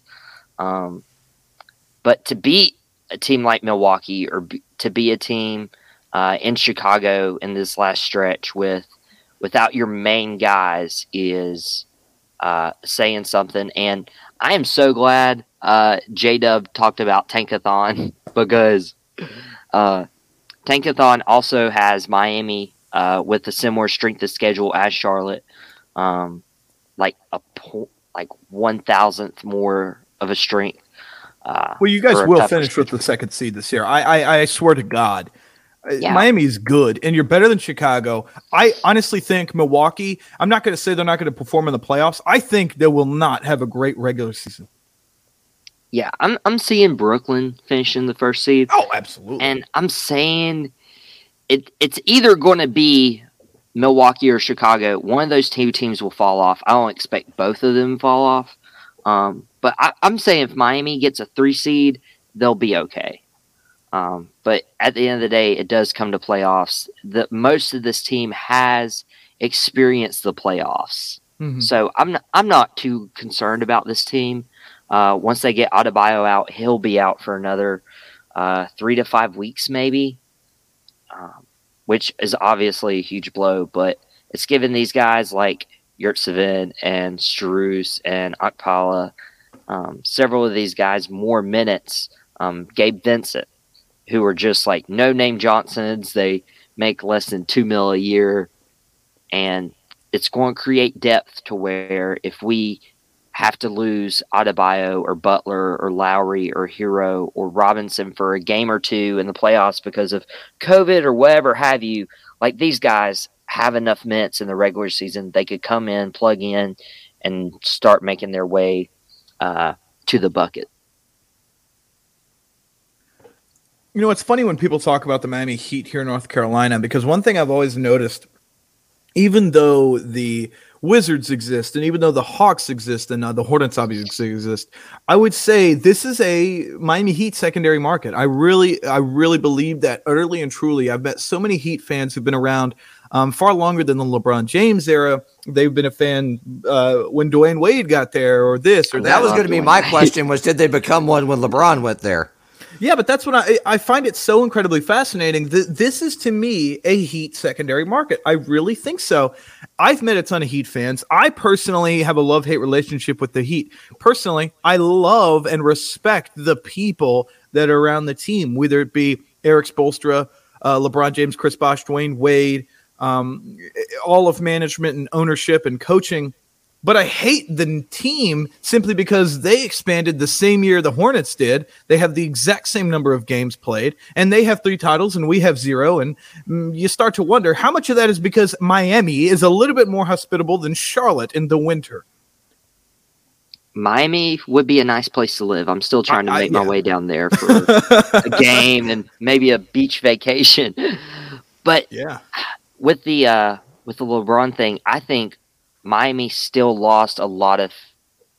I, I don't. I don't even want to call them fans, um, because they are on the LeBron bandwagon and they just jump to, oh, he's in Cleveland. Oh, he's in Miami. Oh, he's back in Cleveland. Oh, he's with the Lakers. Oh my gosh, I've been a Lakers fan since I was born, and it just it just irks me so much. Um, and I catch I catch flack for oh you're a Heat fan because of LeBron. No, my first like season I was getting into the NBA was like the year before LeBron came because the NBA finals that year was the Celtics and Lakers, and I was my dad was kind of a Celtics fan. Kinda, he's not big in the NBA. I was like, okay, let's go Celtics. And my two favorite players of that year was Ray Allen and Dwyane Wade. And I was like, okay, I'll, I'll rock with Miami. I'll rock with Miami. And then LeBron like comes. a seventh seed at the time. Yeah. In your defense, they were like not the greatest team ever. Mm-mm. Um, and then LeBron comes. We win a couple tiles, and then he leaves, and everyone else seems to be a Cleveland fan. All of a sudden, I'm like, why would you be a Cleveland fan in North Carolina? I'm like, I don't oh, care how good they are. It's still Ohio. I mean, guys, uh, seriously, you got to cheer for anything that has anything to do with Ohio. That's just tough. To me, I think the next greatest team to see uh, a, a massive surge of fans outside of the Warriors here in North Carolina were the Bucks. I mean, I see so many people wearing Bucks gear, and I'm like, that's just kind of bland. But I guess I kind of respect it. Small market, you know. I always cheer for a small market victory. For me, when Milwaukee won, it was a big victory just for okay, small market basketball can work. It, it, it can maybe sometimes figure it out. Yeah, give credit to Milwaukee. I, I was surprised this didn't come when uh, Jabari Parker was on the team. I was I was really high on Jabari, uh, coming out of Duke. I'm also a Duke fan, and I was like, okay, Milwaukee has Jabari. They have this some six ten guy named Giannis. Hopefully, they can teach him how to play basketball. And boy, was I wrong. Oh my god, I I remember one of my first years. This probably was maybe my my like second full year like watching Hornets basketball. Our home opener was against Milwaukee, and it was weird because we had already our first game was against Milwaukee, and then like two or three games later, we had to we our home opener was against Milwaukee as well. And I remember us blowing them out, and some random kid that nobody's name they could pronounce scored 25 on like terrible efficiency, and I was like, well you had to shoot a thousand shots to get 25 points. This kid's never going to be anything. And I honestly kind of enjoy more that I was wrong about Giannis than if I was ever right about it. I, I really relish the fact that I was totally wrong about him because those pleasant surprises of a player coming up are always more uh, satisfying than, oh, this player is going to be good and you end up being right, or this team's going to suck and you end up being right. Being pleasantly surprised by an individual within your sport is incredibly satisfying, and I'll never ever give up that. And if, and if we want to poke a little fun at Cleveland again, Giannis was drafted the same year as Anthony Bennett uh, went overall to Cleveland. Oh, that was one of the worst drafts in history. I mean, uh, uh, so many people passed on him. Charlotte included, Boston included, Portland included. Um, so many teams that were actually half decent that actually happened to make their way into the lottery, maybe a team that fell that way into because of injury. That is one of the most fascinating drafts in history. Obviously, people go to 03 for best drafts or, you know, most fascinating drafts, or they go to a bad draft. But here's the thing there were so many teams that could have used his talent and what he had to offer that it's almost pathetic when you look at how many teams passed on him. It's almost just like, wow, you guys didn't have any faith. You guys had negative faith. I mean, seriously, by the time Giannis got drafted, everybody just considered that kid a random guess. And I'm like, oh my god, it, it, it's it's incredibly fascinating. I don't know if there's like a video essay or anything on it, but certainly go and look at that draft and look how everyone ahead of Giannis has turned out. Just think, Giannis Antetokounmpo was at one point a no-name Johnson. Um, Speaking of tanking, because we talked about tankathon, um, that's a big gripe within Major League Baseball.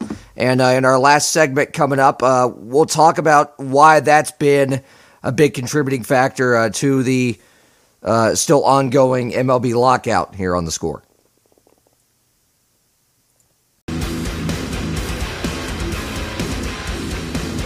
Back here on the score with Brett Wiseman on Tobacco Road Sports Radio, Tobacco Road Sports Radio com. Brett Wiseman alongside James Wilson once again. Thank God. Uh, missed you, buddy. Um, let's talk about this MLB lockout um, and why it's happening, what's led to it happening. Um, first of all, we, we, a lot of you heard us talk about it on the show that it was inevitable, it was. Um, the things that the Players Association had been less than impressed with um, we're going to stretch far beyond December 1st. It was never there was never going to be a deal by December 1st. Regardless. That's why you saw, you know, the one day in baseball where 2 billion dollars were spent by a number of teams on free agents to, you know, get those guys locked up before um, the lockout hit. Um, for Manfred and the head of the union, Tony Clark, to have these contradictory statements, Rob Manfred talking about, oh, we tried this, that, and the other thing. They didn't want to talk about it. Uh, we imposed the lockout as a bargaining ploy. Um, the union said there's no legal obligation for them to impose a lockout. They chose to uh, to bait us. Um, look, Tony Clark and Rob Manfred do not like each other, and a lot of the players do not like Rob Manfred. So when that's the case, I mean you're you're almost up a creek without a paddle until you get back to that negotiation table. Um, the one big thing, and we teased it before the break, that the players are concerned with is they wanted Um, they wanted the revenue sharing to be shuffled so that it would not encourage tanking. Um, the one thing that the Players Association has been upset with, especially since the Astros won their World Series as a result of tank and cheating, uh, tanking. Right. Um, they tanked for you know seven, eight years, stocked up those draft picks. Altuve, Correa, all those guys were Astros first round picks after winning, you know, losing 110 games a year basically on purpose. And the Orioles now are, do, are, are seen doing the same thing. That's how they get a guy like Cedric Mullins that was an AL MVP candidate. The Players Association is that they think there's more incentive in teams tanking than and getting good draft picks and there's more importance now on the draft than there has been probably ever in Major League Baseball because of what the Astros have done. Um, the Players Association wants the revenue sharing to be shifted so that it almost forces those mid to small market teams with lower payrolls that have had success from just flipping and going to tanking. Like Oakland, like Tampa Bay, that have had success without spending money. This encourages those teams to, instead of tanking or just kind of staying mediocre, they want Major League Baseball to almost force them to spend a little bit more money in free agency. And it also gives them, as players, more of an option of places to go. So you understand that. But from the league and the ownership standpoint, they don't want to spend the money. Right. I think what you've got is you've got players who are presenting quite a quite a healthy idea of just kind of fixing how we're going to handle one money, but two player free agency destinations and ultimately as a small market, you want to be able to attract free agents. But here's the thing, if you're a small market, you don't want to pay a player, what else do you have to offer? If you are a team where living conditions are not the greatest, weather is not the greatest, things that you cannot control are not the greatest, but you're still refusing to not give up the one thing you can control, that becomes a problem. That becomes a team who's too greedy and just kind of expects things to be entitled to them. I think what the MLB Players Association have presented is a healthy idea because one, it's going to remove tanking. Just like you said, it's going to help increase the the effort put um, through all 160 games. And two, what you have here is another players association who has slowly allowed power to shift out from under themselves. And you've got a, a group of unhappy players who much rather would be playing in a league that treats them fairly treats them better. And this is the problem is you look at teams and leagues like the nba right? The nba is considered a players association and they're happy. They enjoy what they do. They have fun while doing it, and they have a huge say when it comes down to it. And ultimately, as a as a commissioner of a league, you cannot forget you have nothing without a season being put on. Your product is the game being played by the players. If you refuse to allow that to go on, the MLB will find something else. Right. And look, I, I sided with the players from the beginning of all the discussions from the shortened season, the the truncated pandemic season. There was so much back and forth with that, and I sided with the players, and I continue to. Now, Major League Baseball said, and Rob Manfred said this in his comments on day one of the lockout. Um, fired shots at the Players Association saying, oh, we presented them with, you know, revamping the luxury tax threshold and eliminating draft pick compensation for free agent signings, which I think should have been done a long time ago because that's just. That's a pointless thing, and it discourages teams from spending money in free agency um, because they have to give up a draft pick. Because we just discussed the importance of the draft. I mean, look at I'm going to use my bias again for a second. Look at the St. Louis Cardinals. Albert Pujols goes to the Angels. They get a first round pick as compensation for him leaving. That first round pick, two years later, ends up being the MVP of the NLCS and Michael Wacha. There you go. So now the Angels look at it as okay, yep, cool. We just lost that guy um, who had that kind of potential uh, because we went out and spent money. So now we're, you know, discouraged from spending money again. Right. Uh, and, and and that's not the first time or the first instance, and that wasn't the last instance that that happened since this draft pick compensation thing was introduced. But by the same token, if teams are encouraged to spend money, if that's eliminated, which I think should be the case, MLB thought that they could, you know, bank on that and then not really fix everything else. Um, they thought that by MLB thought that by expanding the playoffs to 14 teams and the format in which they presented it was going to entice the Players Association to sign the dotted line on November 30th. They said, "Okay, we'll give you a 14 team playoff. We'll give you uh, four we'll give you half the league basically. Half the league makes the playoffs, which is the case in a lot of other leagues, but in baseball, it, it, it just doesn't work like that. I can see, you know, 12 team playoff, 10 team playoff, but the way it's 10 is the perfect number. 10 would be the perfect number.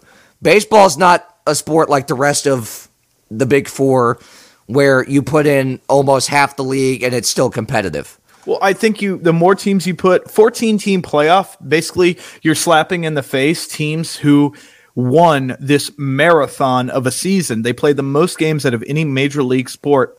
And it, yet it, it, it doesn't it useful. doesn't fix it doesn't fix the only problem I have with the current format, which is the Giants won 106 games, the Dodgers win 105 games, and the Dodgers prize for winning 105 games is, is a one game playoff for your life against the Cardinals who snuck in there.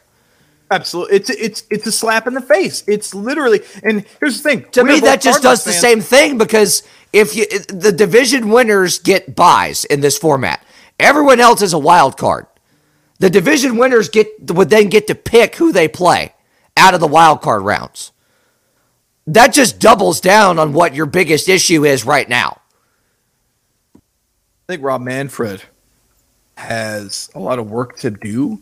Um, do we know where he lives? Because I would really like to pay him a visit and just kind of have a little chit chat with him. I, ju- I just want to touch. What's what's that Family Guy clip? Yeah, where he's, I- I just wanna I, to I just want to talk to him. I just, want to talk to him. I mean, seriously. And here's the thing: is that right now we're in lockout season, going into February. What we have to understand is when a lockout happens, you're basically operating on about a month to a month and a half behind the schedule.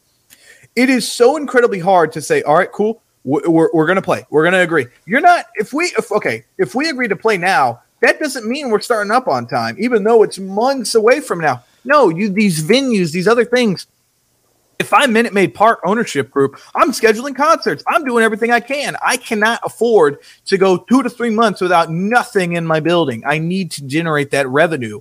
Keeping an keeping an arena clean, safe, open costs a crap ton of money. It's expensive stuff. So this is the problem you have when an arena who hosts a team, especially one that's multi-purpose, like what the Rangers have, what the Astros have, that can do all these things, you're going to start seeing, oh, well, we can't have the game here and there. The longer we wait, the shorter the schedule is going to be, the less legitimate people are going to treat this season. And guess what? The less people are going to watch. It's not going to be like, oh, it's a 50 game in, in, in MLB season. How cool. Oh my God, everyone's going to have so many legs. No, they're going to say, oh, awesome. No one actually playing any games. This really means nothing. It's And that's what you saw in that truncated season was okay, the Marlins were at what, 38, 2 and 28 or something like that, and they get in it and they beat a Cubs team that was not a whole lot better than that. Right. Um, you, you see mediocrity kind of come to the forefront. Um, that's what's going to happen if you add this this 14 team format in, and that's why the Players Association that was the last day of these negotiations. You want to know how long that last day of negotiations, that last session lasted? Probably about 45 minutes. Seven minutes. Ooh. The Players Association was presented with that and walked out of the room in Irving, Texas, and has not returned to a table to sit down with Major League Baseball until they come up with something better than that. Because in their mind, that was that was weak. From what the Players Association said, look, all the Players Association wants is more choices for them and a more competitive aspect of the season. They don't want parts of the season where they go into it and they go into a weekend where they play the Pirates and they're like, okay, yeah, we're gonna we're gonna kill them. You know, um, they don't go into a stretch of their schedule where they have to play all these teams that are woefully under 500 and not trying. Um, they want competition because they are competitors by nature. Uh, they also want more choices of where to go uh, because, if anything, a lot of those guys relish the opportunity of going to a Tampa Bay or going to a Pittsburgh and helping carry them back to success or keeping them on a successful track if, like Tampa Bay, you've been a successful mid to small market club. There's there's a there's a lure there for them to, to go to these places. Corey Seager going to the Rangers, for example. The Rangers have spent a spent a ton of money um, after being a bottom of the barrel team in the AL West last year. So, um, look, uh, that's a that's a larger market, and they have that kind of capital. So, what the Players Association looks at it as is okay. If Texas can spend the money after being terrible, Tampa Bay should be able to do the same thing after being successful to be able to sustain that. Um, a, a team like Kansas City should be able to return to a point of success from a point of poverty, so to speak, um, and should not be discouraged from spending money because they're giving up draft picks. That uh, because they get a bigger share of the pie too the, the Dodgers and the Yankees and the Giants and this, that, and the other thing should not have 75% of the revenue share and be able to spend all of this money. And Kansas City is just left hanging. Arizona is just left hanging. Colorado is just left hanging.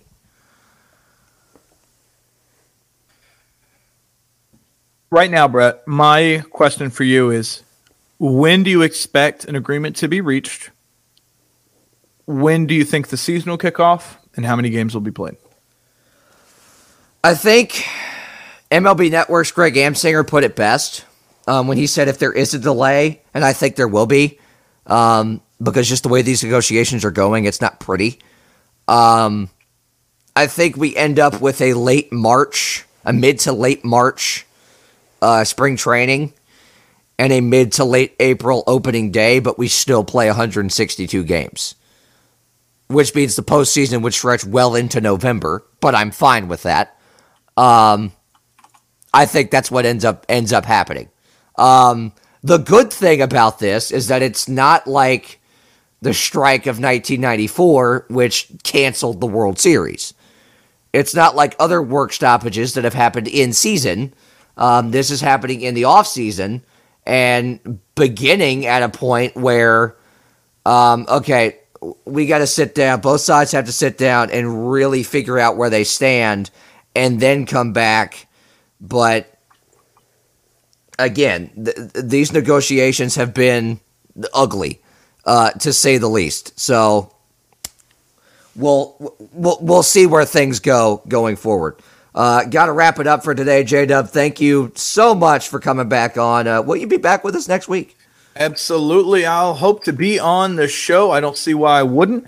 We are going to have a good one, I think. Um, a lot of big yeah. things coming in Tobacco Road Sports Radio. A lot of big things coming. We'll get to uh, all the bowl games and all that stuff uh, next week and let you know where everything stands there. Um, it'll be our last show before we go live. Uh, we'll go on a, a, Christmas break and then we'll come back uh, January 7th uh, after next week. So stay tuned for that. Big things coming in the world of sports this weekend as well. Uh, be glued to your TV because a lot of good things are happening. Hey, guess what? MLS Cup is this week too, and uh, Charlotte FC just unveiled their kits uh, uh, a little bit ago. So uh, exciting things happening all over the place. For James Wilson, Michael Davis, Alex Wober, Steve Wiseman, our producer Desmond Johnson, Brett Wiseman saying so long for this week. Have a safe one, everybody.